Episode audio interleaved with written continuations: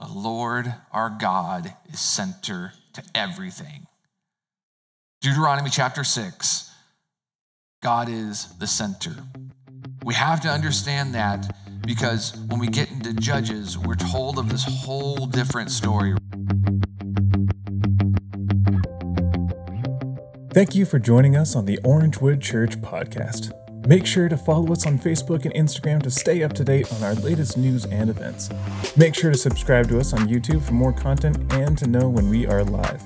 We hope today's message inspires you and leads you closer in your walk with God.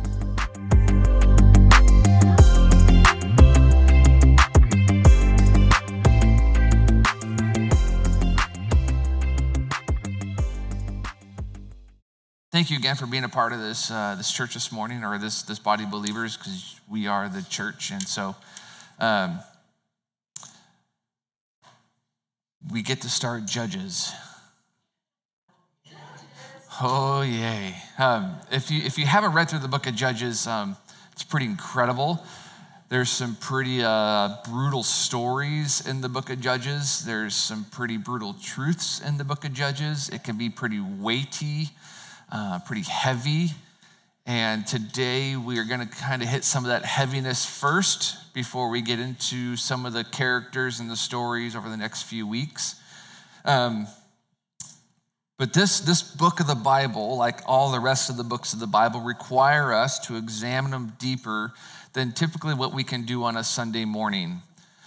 Um, the pastor gets this wonderful job of trying to take everything in scripture to make it condensable for what we need but there, there's so much that we can't put in because we would just keep going and going and going um, because scripture is so full of so many deep deep-seated truths um, so what i'm hopeful for out of the next four weeks is that the book of judges becomes interesting enough that you go home and do your own research on it and let that research spur conversations with one another um, to the point where maybe you come back going, Hey, Pastor, I didn't get this part. What's going on with this part of the book of Judges? And challenge me to dig deeper too, because um, that's, you know, we're here to build each other up, right? So, like, let's just be a launching point for that to happen as we uh, as we start this though there are some things a couple things that we're going to clarify today uh, just so that we're on the same page when we hear terms or we try to understand the the, the template of judges overall. The first one i want to kind of uh, just clarify or just kind of get an understanding of is the term judges. When we hear the term judge in our in our society in our culture we think of um, maybe judge judy or Judge Joe Brown or anyone that's on like Fox between like noon and three o'clock, um, Monday through Friday. The judge in our culture is the one who lays down the sentence, who provides the resolution of justice. However, in, in the book of Judges, that's not necessarily the case. They do have um, this, this uh, some of them have this uh, weird um, judging moment of of some things happening, but they are just leaders to help God's people get back to the relationship that they need restored. All right? Those are the judges. That's, that's the, the point, the, the definition that we're looking at is that they are there as leaders. Also, depending on who you go to for a source, they're going to say there's 12 judges. Some will say there's 15 judges. Um, really, um, for, for what we're doing the next three or four weeks. We're not concerned with how many there are, uh, just in the fact that they are there and they are there, and there are some great truths that we are going to lean, learn from and glean from them. I lost my notes. Where are they at? There they are. That was weird. The pattern, the other part of the pattern that I want us to understand when we get to the book of Judges is that On a small scale, they, Israel just does what Israel does. Um, things are going really great. They get complacent or rebel against God. God has to, therefore, punish them or put them in captivity or help teach them how to come back to God. And then there's a judge to restore them. And this cycle just continues through the book of Judges on a small scale because when we look at the Old Testament, we see that there's that same cycle on the big scale. They, they're one with God. Things are great. They, they get out of, out of step, out of tune with God. They rebel. They do things that they shouldn't do. They are put into slavery or captivity for a number of years, and then someone brings them out back into that redemptive relationship again. They're restored with God, and then the whole cycle just continues. But that, that cycle happens in judges on a much smaller scale. So, those are two big things that I want us to kind of understand. One, again, judges are the leaders that are called out um, leaders that we wouldn't have expected. And that's a big part of what we're going to talk about the next few weeks leaders that came out of the unexpected. Uh, the other part is the cycle. Two big things, right? Okay. Are we all tracking with that? Clear as mud so far? Okay, good. In Judges chapter 1 and chapter 2, this kind of lays the foundational part of why things are the way things are. Okay, if you, if you and I'm not going to go through the whole entire two chapters here, so I want to encourage you again to go home, read those two chapters, and go, oh my goodness, because um, it's pretty heavy. However, um, in order to understand the heaviness, we need to take a jump back. All right? So if you do have your Bibles, go to Deuteronomy chapter 6. We're going to be in there for, for a few verses here. This time frame of Judges is, is after Israel comes into the promised land. Uh, we're a generation after the promised land, and uh, or the people being in the promised land, and things get a little wonky. Okay, but why do they get wonky? Well, to understand why they get wonky, we need to understand how things need to be. So, Deuteronomy chapter six. We're going to start with verse six and read through verse nine. This is also a part of what we call the Shema, or not what we call the Shema, what um, the Jewish people call the Shema, and we, we let that be a part. Um, this whole chapter, in a sense. Um, I'm going to back up to verse 4. It's not on the screen, but um, the Shema starts with Hear, O Israel, the Lord our God, the Lord is one. Love the Lord your God with all your heart, with all your soul, and with all your strength. So that part's not up on the screen. That part is, is central, right? The Lord our God, the Lord is one. He's the only one. And with everything that we are as human beings, we are to love God with everything that we have. All right? So then it says in verse 6 through 9 These commandments that I give you today are to be on your hearts. So, like your soul, everything like deep within you, right? Impress them on your children. Talk about them when you sit at home and when you walk along the road, when you lie down and when you get up. Tie them as symbols on your heads or on your hands and bind them on your foreheads. Write them on the door frames of your houses and on your gates. All right. So when it comes to the story of God, this is pretty all encompassing. When you wake up, as you sit down at the table, as you're dealing with life, as, as you enter your house, what you consider your protection, as you enter the gates, as you enter, there, there should be signs and symbols of God around that to continually remind you that God is the center. So that's the first one. The second uh, portion we're going to read is 10 through uh, 12, which so just kind of continues.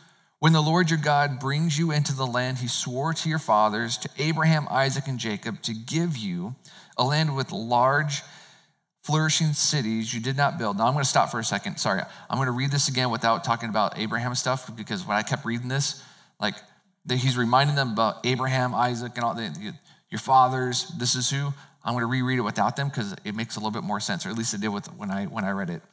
When the Lord your God brings you into the land he swore to your fathers, a land to give you, a land with large, flourishing cities you did not build, houses filled with all kinds of good things you did not provide, wells you did not dig, and vineyards and olive groves you did not plant then, when you eat and are satisfied, be careful that you do not forget the Lord who brought you out of Egypt, out of the land of slavery. Okay. So, speak about God. Everything about your life should be reminding about God because you need to be reminded of that everything that is in front of you, God provided. It's amazing. Like we, we do a lot of great things with our hands and we work and we create and we and we use our mind and, and everything about us to create things, but all of that stuff that we create comes from a source. And that source is God. So everything that we do, everything we put our hands on, everything that we, we take in, we need to remember that the source of all that is God. All right. So then, verses 16 through 25, the last part of this chapter do not put the Lord your God to the test as you did at Massah. Be sure to keep the commands of, of the Lord your God and the stipulations and decrees he has given you. Do what is right and good in the Lord's sight, so that you may go, it may go well with you, and you may go in and take over the good land the Lord promised on oath to your ancestors, thrusting out all your enemies before you, as the Lord said. Anyone catching on to a theme right now? The Lord is the center, right? Okay. In the future, when your son asks you, What is the meaning of the stipulations, the decrees, and the laws the Lord our God has commanded you? Tell them, We were slaves of Pharaoh in Egypt, but the Lord brought us out of Egypt with a mighty hand. Before our eyes, the Lord sent signs and wonders, great and terrible, on Egypt and Pharaoh and his whole household. But he brought us out there, out, out from there, to bring us in and give us the, the land he promised on oath to our ancestors. The Lord commanded us to obey all these decrees and to fear the Lord our God, so that we might always prosper and be kept alive, as is the case today. And if we are careful to obey all the law before the Lord our God, as he commanded us, that will be our righteousness. The Lord our God is center to everything. Deuteronomy chapter 6 God is the center. We have to understand that because when we get into Judges, we're told of this whole different story, right? In Judges chapter 2, verses 10 and 11, let me open up to there myself here. Let me get to that. How did things get so bad? This isn't the whole issue, but this is the beginning of the issue. After that whole generation had been gathered to their ancestors, meaning that the generation that come in, had come into the promised land had died, after another generation grew up who knew neither the Lord nor what had or what he had done for Israel. Then the Israelites did evil in the eyes of the Lord and served the Baals. Essentially, what happened was a generation that died out from coming into the promised land forgot to tell the story of God. The Deuteronomy chapter 6, verses 6 through 9 tell the stories, sit down at the table, remind people what God has done. They did not do. Be thankful for. If you don't tell the stories, what are you thankful for? And if you're not thankful for it, how are you how, do, how is God the center? If God's not the center, then you serve other things.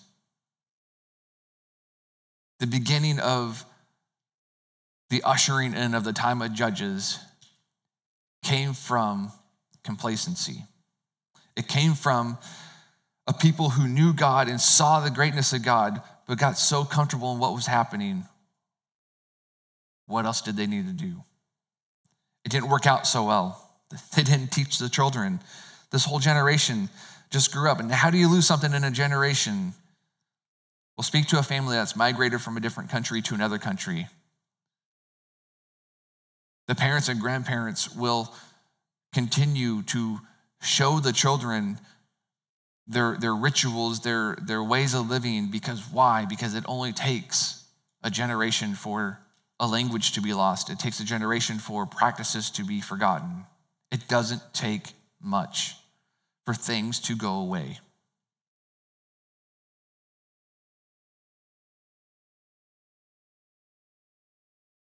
So, this is the start of the heaviness of Judges.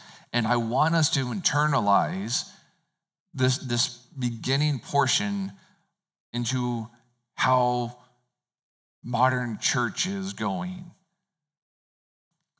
This is where, like, and, and, if you're a visitor with us this morning, like, you might be like, this isn't very fun. Um, scripture points us into directions where we get uncomfortable sometimes, and that's good. Because we have to answer for some things. Maybe you don't talk like this. I, I, I'd venture to say probably most don't, but when pastors get together, we ask each other questions. We do. We ask each other questions about the and, and concerns that we have for the church and as a whole and where we see things going and, and, and stories that we're hearing. And we talk about these things because this is the forefront of our call in our lives. And there's been this small little trend that's been coming up in the past couple of years of, of worship leaders and prominent Christian big church bands where they, they drop their faith and say, I don't get it. How in the world can the church have an answer for this when culture is clashing so hard this way? And then they say, I don't have a faith anymore, and they walk away. And therefore, a number of people end up going, Well, I can't believe this either, too. And we have this, this void. And it's really easy, and I've noticed it's really easy for us as pastors to go, How dare they? Why did they just learn enough? Why did they do anything better? Why did they study harder? As I'm reading Judges, what I'm learning is that, oh my gosh, us men and women in the church, we didn't disciple them well. We put them into positions before they were mature enough to do to handle it. And so when they fall, we can look back and they say, "Oh, well, we can well, what else would they have done?" Well, what happened? What, what did we not do? This is this is this is the heart of judges. It fell. Why? what happened to the generation? Well, what did the previous generation not do?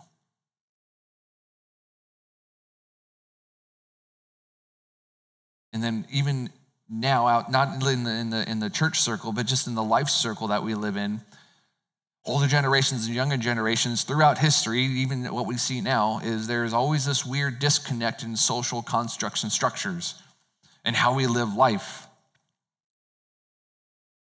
And it's easy for older generations to shrug them off because we don't get it. I put myself in that category the we because Believe it or not, I turned 40 in a couple months. I know I look 20, but I am going to be 40. And uh, thank you for laughing at that and going, no, you don't look 20 at all. Um, I know there's a, a disconnect and, and, a different way of thinking with people in their teens and their 20s and even in their 30s as opposed to what I'm doing. Right? Like, I don't understand some of the language now, and that's okay. And if I'm honest, well, one of the things that I've been doing in the past years, I've been slowly separating myself from social media personally because it's brought along with stress and just time wasted in scrolling and seeing other pic- people's pictures. And I'm like, oh, I like that. Well, if I like that, why not I go do that myself? But here's the thing I said a few months ago, I'm not a part of that stuff because I don't have time for it. And there's some truth to that.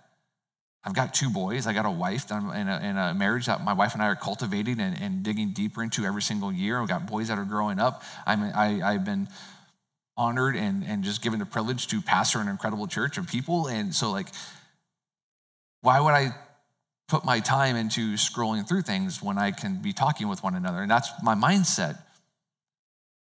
But I think the better viewpoint is it's not so much I don't have time for it, I didn't grow up with it. I didn't grow up with the technology in the realm that the people in their 20s and teens are dealing with right now. And so rather than me going, I just don't get it, stay away from me, whatever, I still have a, a call to share the story. I still have a call to engage in young, with younger generations and just have conversations. I don't have to understand everything they're doing, but I do have an obligation as, as a follower of Jesus to share the story and share my story and be honest with my story and the fact that like my life was not hunky-dory picture perfect and trust that god's story is going to resonate. Just because i don't understand what some people are, are doing doesn't mean it's my free pass to not engage them. And i think that's important for us to understand as a congregation of people, as a, as a body of believers, as the church, just because we don't understand doesn't give us the green light not to be a part. Does it make us uncomfortable? Doesn't mean we understand it? Doesn't mean that we're not we're going to get a little frustrated? All those things are going to happen a little bit, but that's okay. I'm not sure why we're so afraid of tension in our culture, but we are. We're afraid of saying the wrong thing or, or not understanding enough, or if we don't get it fully, we can't be a part. And because of that, we're, we're losing not just the story of God, but we're losing relationships, which is not what we're called to be living in. We're not called to like say, just figure it out and have, have a good time. So I'm learning again more and more that the nation of Israel in the Old Testament and Israel as a church, we are just fickle people. We get excited about something, we run out really hard, and then before you know it, we're on to something else, or maybe we've just forgotten about it and we, we, we just drop it. And it can be real easy to drop that when the generational situations come up. But don't, don't, don't let go. Don't give up on the story. Because here we are, like, and so I, I, I was looking through this, this Judges chapter 2, this 10 and 11, like, oh my goodness, this sounds so relevant to where we are. Because as Orangewood, as any other Christian church, most likely in the US, the big question pastors and congregations are facing is what happened to the 20s and 30 year olds? Where did they go?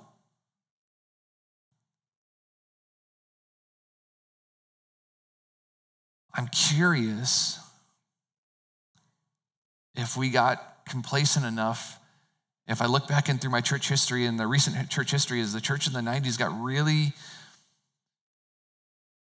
comfortable with the corporate mindset where the pastor was basically the head of it all and just did it and ran the programs and, and, and just picked a few people and everyone else was able to come on in and consume. And so why share the story if you're able to come in and take off and, and, and what, what, what ownership do you have in that? Now I'm picking and I'm, I'm poking at, at a church model from a, from a couple uh, decades ago and that's not completely 100% accurate and true. But we do see that model that puts out to the point where like the church people can come in they can hear and they can just go. And what's the call in their life? And it wasn't because we just needed to do it that way, it's because things were good. If you were around in the 80s and 90s, like generally speaking, life was pretty easy. There were some hard things that went on, but as, as a country went, things, are, things ran pretty smooth. So Where's the stress? Where's, where's the trouble? Where's the heartache? Why? Do, do we need to remember God in everything? Because, you know, we, we pray to God and things are good. And we'll get to that later because we have these things going on. And, and before you know it, the story gets lost. And then we're a generation later going, what happened to everyone? What happened?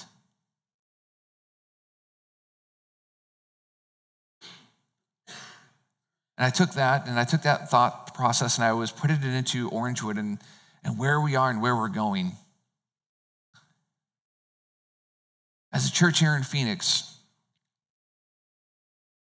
as Orangewood Nazarene Church, I think we have been in this holding pattern because we've we purchased this new location, this building, new location, and we're all kind of like waiting to kind of move. And I think it's great, and I don't think there's anything wrong with the holding pattern. I just think all of us kind of had this point where we didn't expect the holding pattern to be so long right? Like we're still kind of like waiting, like what's going on? Well, the good news is, so you guys know our permit's cleared.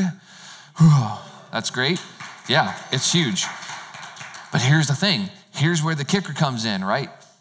Permit's cleared. We got about a month or so before we can build. We got some things to like figure out and, and, and some final details. But there's still Maybe it's not a bad thing that we're in this holding pattern. Maybe it's not bad to be purposely having to wait. I don't think it is. It makes us uncomfortable. But I think my, the notion that I'm getting, this what I'm seeing from us as a whole, and correct me if I'm wrong, that I'm starting to see us like disconnect from this area because we're going somewhere else, and that's fine. I think that's natural. Think about if you've ever moved from one house to another, different part of the city. Maybe you start pulling away from some friends, like, okay, I'm, I'm moving, I'm going around. Uh, maybe that's just us because we've moved from state to state and we kind of have to do this every now and then. But I think it's a natural thing for us to go through this process of kind of going, okay, we've done great things here. We've been a part of some amazing movements of God in this location, but now as we get ready to move and we're kind of anticipating the next, we're kind of pulling back and we're waiting to start ministries. I think it's good, but I want us to be ready to engage. When we make the move and we land where we're going to land and the next spot we're going to be in, I hope you guys understand that it's going to be us with God, not the pastors with God and everyone coming in. If we're going to engage the community around us, it's going to take us. And I'm hopeful and excited that we will be ready to engage because I was reading a couple authors and, and they all kind of started saying some similar things that there are about seven nations or seven tribes of Israel that when they went into the promised land, because they didn't root out everything they needed to root, root out, I'm gonna, I'm gonna kind of paraphrase this and I want to read it this way because I was like, oh, I kind of like that. These seven tribes out of the 12 owned the land, but they didn't possess the land. And because they didn't possess the land, they couldn't enjoy the land. Now, think about that in our context as a church.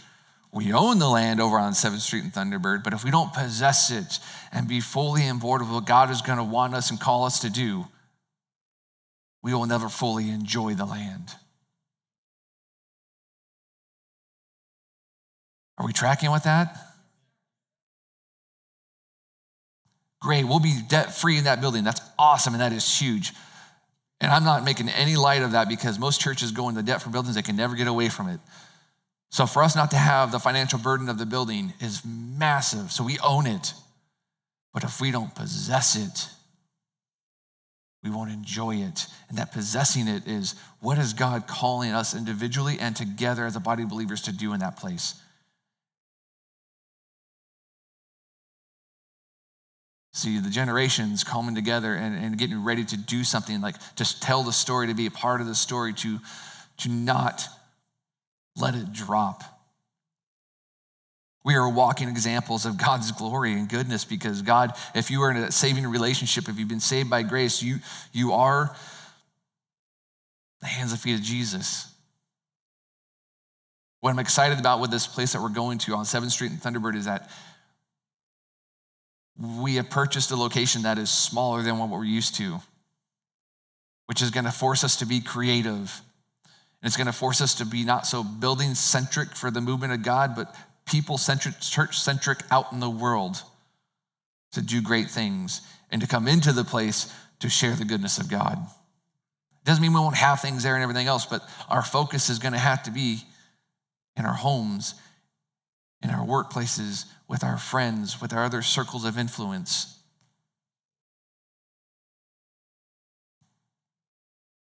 Because I don't want us to get into that, that cycle that we're going to see in Judges of everything's great with God, and then all of a sudden, like, we've lost our way and we had to deal with this punishment. And I, I that's, not, that's not a cycle I, I desire to be a part of.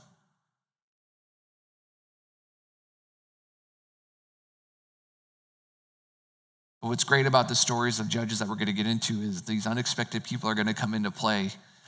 People that we didn't expect that came out of left field all of a sudden are leading God's people. And, and, and so our context for that is who then, right? Who's going to share the story? The ordinary. You, the I, the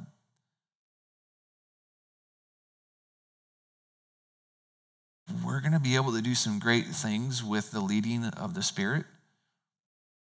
We're going to be part of things that we weren't expecting. We're going to be a part of things that we never thought were possible.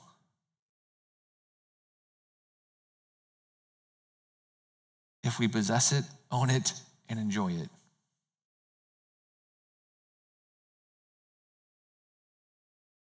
How does that work, though? I think it's easier than we realize. So we talked about those five thresholds, right? Remember those little five ways of people coming to Jesus and all that good stuff? Okay, great, right? But how? Deuteronomy chapter 6. If you're curious, like, God, how do I how do I get myself onto this track with you? Deuteronomy chapter 6. Go back to Deuteronomy chapter 6. Remember, tell the stories. Be thankful. Be thankful for everything, which means get into the practice. Get into the practice of, of thanking God for the big things, but also thanking God for the mundane moments in life. As weird as that sounds, God, thank you for a moment that I can sit here on my couch and just kind of rest. God, thank you for the fact that I can get in this car that seems to be held together by duct tape and baling wire, but it gets me to where I need to be. God, thank you for this meal that I have. Because you know what? My check was short this week and I wasn't sure how I was going to eat. God, thank you. God, thank you. God, I want to say thank you again. God, God, thank you. Because when we start thinking